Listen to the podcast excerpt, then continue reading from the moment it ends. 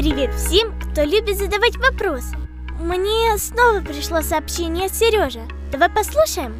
Привет, Эля. Я и не боюсь задавать вопросы. Хотя ты и ловко выкрутилась в прошлый раз, но у меня есть еще одно доказательство, что Иосиф не может быть Имхотепом. Вообще-то, историкам известны имена родителей Имхотепа. Отца звали Канифер, и он был начальником работ в Верхнем и Нижнем Египте, а имя матери – Хердуанх. А если я правильно помню, родители Иосифа звали Иаков и Рахиль.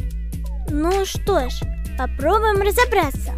Напомню, что у нас так и остается открытым вопрос, почему жизнь Имхотеп настолько детально повторяет описание жизни Иосифа.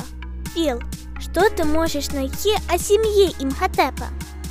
О происхождении Имхотепа известно немногое. Он был настолько великим человеком, что многие даже считали его сыном египетских богов Птаха и Сехмет. И только в 1890 году были обнаружены доказательства реального существования человека по имени Имхотеп. Действительно, найдены упоминания имен его родителей.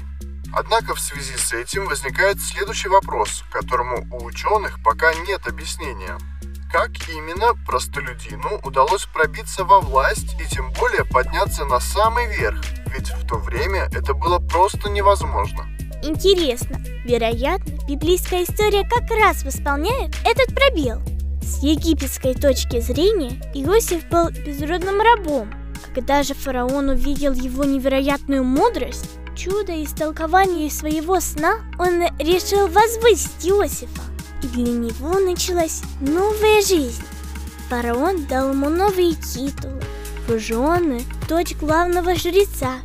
И логично, что царь мог приписать Иосифа и какому-то египетскому роду. В египетской истории это был первый случай, когда главным помощником фараона стал человек родом не из высокопоставленной семьи. У него это получилось благодаря своему уму, трудолюбию, честности, а главное – Божьей помощи. Исторический факт. Имхотеп начал создавать так называемые «дома жизни», в которые отбирались для образования талантливые дети.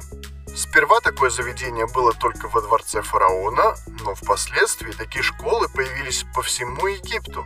Ничего себе!